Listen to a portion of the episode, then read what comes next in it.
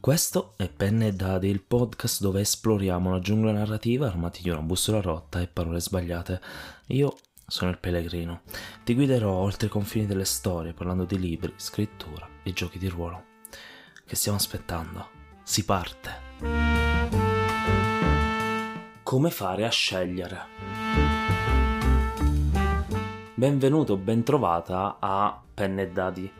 Io sono il pellegrino conosciuto anche come Pietro, sono la voce di questo podcast, ma soprattutto colui che eh, vuole esplorare insieme a te i meandri delle storie, i meandri del, del mondo dello storytelling attraverso la scrittura, quindi romanzi, libri, attraverso in parte, anche se non lo faccio troppo spesso, la lettura, ma soprattutto e anche attraverso il gioco di ruolo. Sono medium differenti, scrittura e gioco di ruolo, ma con, tante, con tanti punti di collegamento. Ora, che titolo strano, non trovi? Parlare di scrittura, di gioco di ruolo, di mondo delle storie e dire e fare una puntata sulla scelta, su come fare a scegliere, ma cosa c'è da scegliere, no? Beh, c'è tanto da scegliere, soprattutto se siamo esploratori, soprattutto se il nostro obiettivo è scoprire qualcosa di nuovo, qualcosa di diverso. Ecco, in questo caso credo che la scelta nel mondo delle storie, in quanto creatori delle suddette, è uno degli elementi più importanti, più impattanti in assoluto. Quanto è diverso per un lettore, per esempio, leggere un testo in prima persona presente oppure uno in terza persona passato. C'è una differenza sostanziale. Ci sono lettori, e li conosco personalmente, che non riescono ad andare a, diciamo, avanti nella lettura se c'è una prima persona presente, per esempio. Vedi, sono tanti i modi in cui una scelta che ci può sembrare semplice, fatta di comodo, fatta di istinto, ci sono tanti modi in cui questa scelta impatta su chi, in questo caso, dovrà leggere la nostra storia. E quindi, e quindi, parliamo un attimo di che vuol dire scegliere. Allora, in generale, fuori dal nostro mondo, in generale la scelta è un processo mentale del nostro cervello super consum- che consuma tantissima energia, tantissima. Anche perché noi facciamo centinaia di scelte al giorno. Non pensare che quando eri indecisa se eh, prendere o meno il caffè o se eh, non lo so, se sei come me magari be- prendi latte e biscotti a colazione. Quindi decidere quanti biscotti mangiare o quali biscotti mangiare, che ci sembra una stupidaggine, una cosa da niente di poco conto, soprattutto. Ecco, queste piccolissime eh, scelte non pensare non abbiano un peso, perché tutte queste microscopiche scelte sono uno sforzo del nostro cervello. E il nostro cervello consuma un fottio di energia, è letteralmente una vecchia macchina a gas, non lo so neanch'io, è una, veramente una, una macchina di consumo il nostro cervello, per tanti motivi ovviamente. E attenzione, attenzione, questo vuol dire semplicemente avere consapevolezza del peso, eh, diciamo, energetico, nel senso di eh, risorse, che ha fare una scelta. Non vuol dire non fare le scelte, perché quello è peggio. Ma capiamo, il punto focale è magari ridurre l'impatto di certe scelte, quelle, quelle insignificanti, eh, riduciamone la portata in modo che il nostro cervello ha bisogno di consumare meno energia per farlo. Per esempio. Ora, questo, questo riportiamolo nel mondo della scrittura, delle storie e facciamo degli esempi un attimo. Parlando della scrittura prima, come nostro solito, quale tecnica di scrittura è meglio adoperare per il tuo romanzo? Pensaci. Quella che ti piace di più? Perché ti piace di più? E una risposta può essere giusta come sbagliata per tanti motivi. Facciamo un esempio di ragionamento. ok? E lo facciamo su un mio progetto di scrittura, mm, per il momento eh, intitolato Nepo e la foresta corrotta. Nepo è una storia per ragazzi, middle grade, forse più giovani, ok? Non è una storia che rientra principalmente nelle mie conoscenze come target, è una storia che è nata in modo, passami il termine, casuale. E quindi ti voglio raccontare questo. Mentre scrivevo l'outline e poi eh, la scalettatura, insomma, tutti i documenti preparatori che io, in quanto scrittore più tendente a, eh, all'architetto, usando i, i, macro temi, di, eh, i macro nomi usati da, da Martin, ecco che ehm, in quel momento ho capito che questa storia aveva del potenziale, ok? Del potenziale per essere raccontata a un pubblico di ragazzi, giovanissimi, bambini o eh, eh, per l'appunto medie. Bene, ho preso questo appunto mentale. Poi ho iniziato a ragionare meglio su questo appunto. Ok, se il mio target sono ragazzini, cosa devo cambiare della mia, diciamo, delle mie abitudini di scrittura. Per esempio, una cosa da cambiare è ehm, il vocabolario. Io tendo a essere molto realista spesso negli scritti, quindi ci sono parolacce, immagini forti, ehm, in generale un linguaggio un po' più intenso. Non super intenso, questo no, non non mi categorizzo come uno scrittore, diciamo, scurrile nel, nella prosa, però ci sono. E quindi questo impatta sulla mia prosa, impatta sulle mie bozze. Bene, primo elemento. Quindi l'aver scelto il target già mi impatta sul mio vocabolario. Perfetto. Parlavamo di tecnica di scrittura prima. È influenzata dal target la tecnica di scrittura? La risposta veloce, rapida, banale e ovviamente sì. Se io scrivo per dei giovanissimi, come appunto quello che vorrei fare con Nepo, tenderò ad usare un po' più di raccontato, perché la loro percezione del mondo è una percezione generalmente filtrata dagli altri e quindi hanno un'abitudine a vivere il mondo attraverso le parole e gli occhi di altre persone più che considerano più autorevoli. Ok? È una generalizzazione? Certo che sì, non possiamo vedere individuo per individuo, sarebbe follia, impossibile. È una generalizzazione chiaramente. Al contrario, se fosse stata una storia young adult, allora avrei potuto e forse dovuto utilizzare un linguaggio molto meno raccontato. Capisci? Già questo una singola scelta, ovvero il target, ha impattato già così pesantemente su due eh, macro aspetti della mia storia.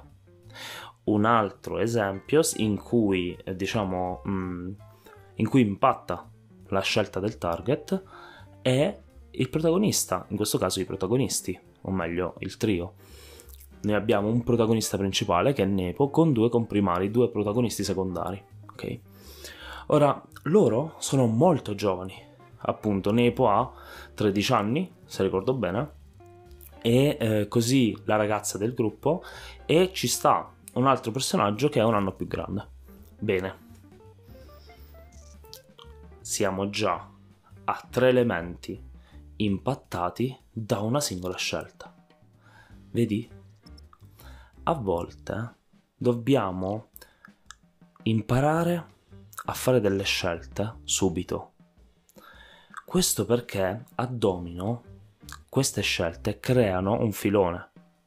Il fatto che io abbia scelto il target in fase di outline mi ha aiutato tantissimo perché il resto della storia, alcuni elementi, alcuni troppi, alcuni appunto il protagonista, eh, il linguaggio, tec- le tecniche di scrittura mi hanno portato uh, sono uscite fuori, diciamo, nella mia mente, nella mia, te- nella mia penna mentre scrivevo, mentre progettavo, automaticamente. Perché? Perché avevo già preso la decisione più importante di tutte. Capisci allora? Però possiamo ancora ampliare questo concetto della scelta. Per esempio, abbiamo parlato di ispirazione, di creatività ehm, e oggi, diciamo collegando questo tema alla scelta, quello che voglio dirti è qual è la tua fonte di ispirazione principale o le tue fonti di ispirazione principale? Ne hai alcune ben chiare in testa? Per esempio, una delle mie fonti principali è la natura. Quindi io so che una cosa che a me istintivamente mi ispira è la natura. Questo cosa comporta? Questo comporta che quando io magari cerco di allenare la mia ispirazione, il primo posto che cerco è un posto che ha della natura intorno a sé. Potrebbe tranquillamente essere un parco pubblico. Non deve essere la natura selvaggia sulle pendici del Kilimangiaro, non lo so, ok? Deve essere una roba fuori di testa. O ancora, non posso andare a un parco pubblico, magari sono a letto eh, perché non sto benissimo perfetto, mi guardo un documentario, mi guardo dei video YouTube sulla, su un elemento naturale. Sono cose che mi ispirano profondamente. Ok? La conoscenza in questo caso della natura. Ecco, questo è il modo di pensare a una scelta che deve impattare, in questo caso sulla nostra scrittura. Perché? Perché noi siamo lì, il nostro obiettivo è concludere una storia, potrebbe essere un romanzo per esempio, come nel mio caso. Bene, questo, questo obiettivo prevede degli step, delle scelte importanti, per esempio il target. Uh, per esempio delle date di scadenza nel mio caso sono un po' in ritardo sulla tabella di marcia per dire dovuto a un milione di fatti però questo è un altro discorso ma lo sono e questo è da tenere in considerazione. Ecco che, di nuovo, le scelte ci condizionano. Da un lato avere quelle, quelle date di scadenza che io mi sono messo in modo arbitrario, ok? Potrebbe essere stata una scelta sbagliata, perché adesso sento un po' di ansia per l'essere un po' in ritardo. Me l'ha messa qualcuno? No. C'è un termine ultimo di scadenza di una consegna di qualche tipo? No assolutamente. Quindi perché sono in ansia per questa cosa? Mm, non c'è un motivo, questa è la verità. È l'abitudine, no? la, la paura, la, la, la, non lo so, il dover performare entro data, un dato tempo, no? crea ansia, almeno a me lo fa. Ecco, queste cose vanno tenute in considerazione quando prendiamo una decisione. Per esempio, sempre parlando della mia esperienza, un'altra scelta importante è stato il gruppo di persone che mi faranno da eh, lettori anticipati. Ok, perché dico questo e non beta lettori? Perché io li divido in beta lettori e gamma, letto- gamma lettori, ehm, usando il metodo di Gambarini. Ok, avendo, essendo io un suo corsista, ovviamente eh, tendo a provare a utilizzare questo metodo, che è la prima volta che utilizzo, per esempio. Ho deciso che Nepo sarà uno dei miei romanzi più sperimentali, nel senso che non è che non è una roba strana con le scritte strane o progettate in modo particolare, no, è ciò che c'è intorno a esserlo. Per esempio, eh, ho deciso di provare a usare il metodo Gambarini per la selezione dei miei beta lettori e per come puoi gestire questi beta lettori. E questo è un esperimento, perché sono la maggior parte amici, persone di cui mi fido, quindi la maggior parte persone di scripta che sono formati, competenti, quindi persone con un alto livello di uh, occhio critico, no? Devo bere. Eh sì, c'è bisogno che io te lo dica che devo bere, perché non mi piace pensare di rendere questo podcast troppo costruito tramite tagli, mon- montaggi particolari. Io sono qui, letteralmente in piedi, in un, nella, nella, nella sala di casa mia, chiuso e sto morendo di caldo. Quindi ogni tanto voglio che passi questa umanità. Perché? Perché è un podcast di esplorazione, con tutti i suoi disagi, capisci? Ok, abbiamo parlato di scrittura, abbiamo visto, no? Come scegliere, abbiamo visto quali sono delle scelte importanti, per esempio il target, ma come attivamente ragioniamo sulle scelte. Da un lato c'è il classico pro contro. Questa è una cosa molto comune, anche molto giusta sotto certi aspetti, ma che ha un tranello. Il tranello è che a volte puoi sempre trovare dei pro, puoi sempre trovare dei contro e quindi non esci mai da questa battaglia, ok? Quindi a un certo punto non devi pesare più pro e contro tra di loro, ma devi pesare um, la qualità dei suddetti. Per esempio, un pro di utilizzare il metodo Gambarini è che alla fine avrò un, per i beta reader, avrò una, un sistema di feedback strutturato, eh, selezionato a monte, quindi quando ho scelto il beta reader, a cui ho dato delle specifiche nozioni. Perfetto. Indicazioni più che nozioni. Qual è un contro? È che questa eccessiva uh, struttura, a parte dilatare i tempi, crea comunque dei layer anche per il beta lettore che, sa- che avrà una, come dire, un'esperienza di lettura meno impattante, meno chiara, meno, come dire, meno genuina forse. Però questo è un contro che ho deciso di prendermi.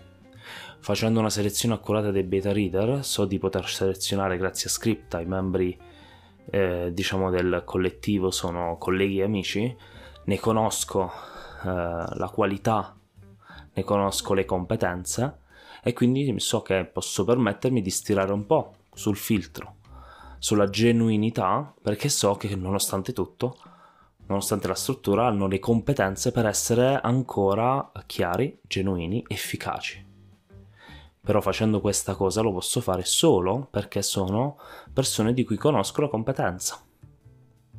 Hai capito allora? La qualità del contro in questo caso era più bassa in, diciamo, dovuta al contesto. Perché il contesto qual è?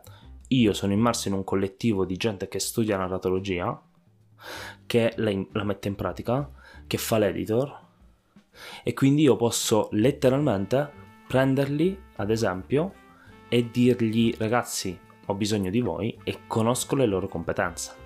Quindi nonostante ci sia un contro che magari mi potrebbe far dire in un'altra occasione mm, forse non è il caso, in questa mi ha fatto dire di sì. Vedi, sapere come arrivare a una decisione in questo modo ci permette di avere davanti un bivio tra una strada più battuta e una meno battuta e poter scegliere la seconda perché siamo sicuri che ci sorprenderà. Ma da un lato avendolo fatto con accortezza sappiamo che la sorpresa sarà positiva. O comunque la più positiva com- possibile. Mentre prendendola alla cieca potrebbe diventare una sorpresa negativa. Potremmo farci male tra virgolette l'esplorazione è questa cosa di uscire fuori dalla comfort zone, no? E questo significa fondamentalmente imparare a essere nel giusto equilibrio tra la preparazione la prudenza e il, il coraggio di uscire e affrontare il rischio. Questo bilanciamento deve essere perfetto perché se usciamo troppo e mal preparati ci possiamo fare molto male. Se invece non lo facciamo, se, se siamo troppo prudenti, magari ci mettiamo eoni a fare un passo, non, non andremo mai da nessuna parte. Quindi ci vuole il giusto bilanciamento. In tutto questo non ho ancora parlato di giochi di ruolo. Quali sono le, le possibili scelte all'interno di un gioco di ruolo? Dai, pensaci un attimo che tu sia giocatore, giocatrice o che tu sia un, uh, un master, mast, o, mas, o una master, scusa il balbettamento, quali pensi che siano le scelte più importanti che dovremmo fare? Ti faccio un esempio. A quale gioco giochiamo? è un po' di tempo ormai che non c'è solo DD. Però metti che questa cosa non è un problema perché noi giochiamo solo DD o solo un altro gioco, ok? Perfetto, facciamo un altro livello. Facciamo, vogliamo fare una one shot? Vogliamo fare un'avventura? Vogliamo fare una campagna lunga? Tutte e tre hanno pro e contro differenti. O ancora, per esempio da master ma anche da giocatore in questo, voglio portare un'avventura al mio tavolo storico? O lo voglio portare a un tavolo magari digitale in qualche server? Per esempio penso a quello, non so, di Need Games oppure al, sì, al server di Fumble. Ce ne sono anche altri ovviamente. Tra creator, case editrici, autori, ce ne sono tanti. Secondo te, no? Possono essere delle scelte? C'è qualche altra scelta? Ti dico quella che secondo me è la scelta più importante di tutte. La DD. Tutti gli elementi che vanno messi nella dichiarazione di intenti, ovvero quel documento che ehm, stila in qualche modo i parametri, eh, gli elementi su cui siamo tutti d'accordo al tavolo e che ci fanno da base per la nostra, per la nostra storia comune di gioco, ecco, lì ci sono le scelte più importanti. Perché là si sceglie il mood del gioco, dell'avventura, della storia. E magari eh, se abbiamo in mente un'avventura horror, vogliamo un mood horror per dire, giocare a DD magari non è il massimo perché boh, abbiamo, abbiamo già giocato a. Ehm, come si chiama? A Strad, The Curse of Strad. Ok. Ecco, magari lì capiamo dal mood che dobbiamo giocare un altro, un altro sistema. Oppure i sistemi di sicurezza all'interno della DD sono fondamentali, sono delle scelte importantissime per rendere il posto di gioco, di divertimento, di tranquillità comune appunto sicuro, tranquillo. Perché se io so che posso stare tranquillo che i miei più grandi so, paure, traumi, uh, dinamica mm, di cose che mi creano una negatività, ok, sono fuori da quel tavolo, quindi lì non entreranno e io posso giocare più tranquillo. Queste sono scelte importantissime da fare e ti consiglio di tenerle in considerazione quando vai a partire con una nuova avventura ludica. Ti consiglio di prendere la DD e dire ok, qual è la scelta più importante? Sistema di sicurezza e mood probabilmente. Anche le reference sono molto importanti perché ci aiutano a costruire il mood meglio o comunque il tipo di storia che vogliamo raccontare. Proprio recentemente io stesso ho avuto un problema da questo punto di vista, avendo io poche referenze di un genere, il cyberpunk, e dovendo fare da narratore, per me è stato molto difficile masterare un'avventura uh, Cyberpunk a Notte di End a Singapore, quindi l'ambientazione cyberpunk di Notte di End. Um, e avere delle reference avrebbe aiutato probabilmente. Capisci? Le scelte sono importanti, nel bene e nel male. Bene, non voglio entrare troppo in questo dettaglio, ci sarà un altro magari aggiornamento di, questa, di questo tema perché è molto importante secondo me.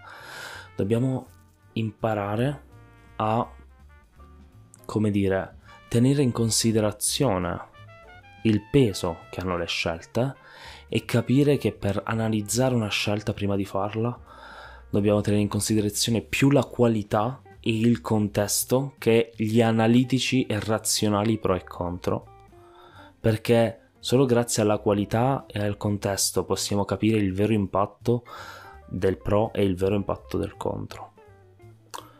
Non voglio eh, allungarmi, non voglio per l'appunto dire troppo perché comunque poi allunghiamo semplicemente il brodo. Molte delle cose che ho detto per la scrittura si applicano al gioco di ruolo ovviamente. E quindi, come al solito, io ti chiedo solo una cosa. Se questa puntata in qualche modo ti è stata utile, ti chiedo di condividerla con un tuo amico, amica, eh, qualcuno, una persona che ritieni eh, possa essere in qualche modo interessata o aiutata da, uh, da questo episodio e dall'intero podcast. Perché? Perché è il vero unico modo per portare questo podcast a più persone e quindi per far sì che eh, questi, questo messaggio di esplorazione, di scoperta del nuovo nell'ambito delle storie possa arrivare a più persone possibili. Poi vabbè, segui il podcast, metti stelline, fai una recensione, soprattutto scrivimi a Pellegrino tra le storie su Instagram o sul mio Telegram, trovi tutto nell'info box perché ho bisogno di feedback, ho bisogno di feedback, di critiche, di tutto ciò che hai per darmi eh, un parere. Perché? Perché solo così potrò migliorare. E come sai, l'obiettivo di questa esplorazione è diventare migliori. Bene, come al solito, io ti saluto e noi ci becchiamo alla prossima esplorazione.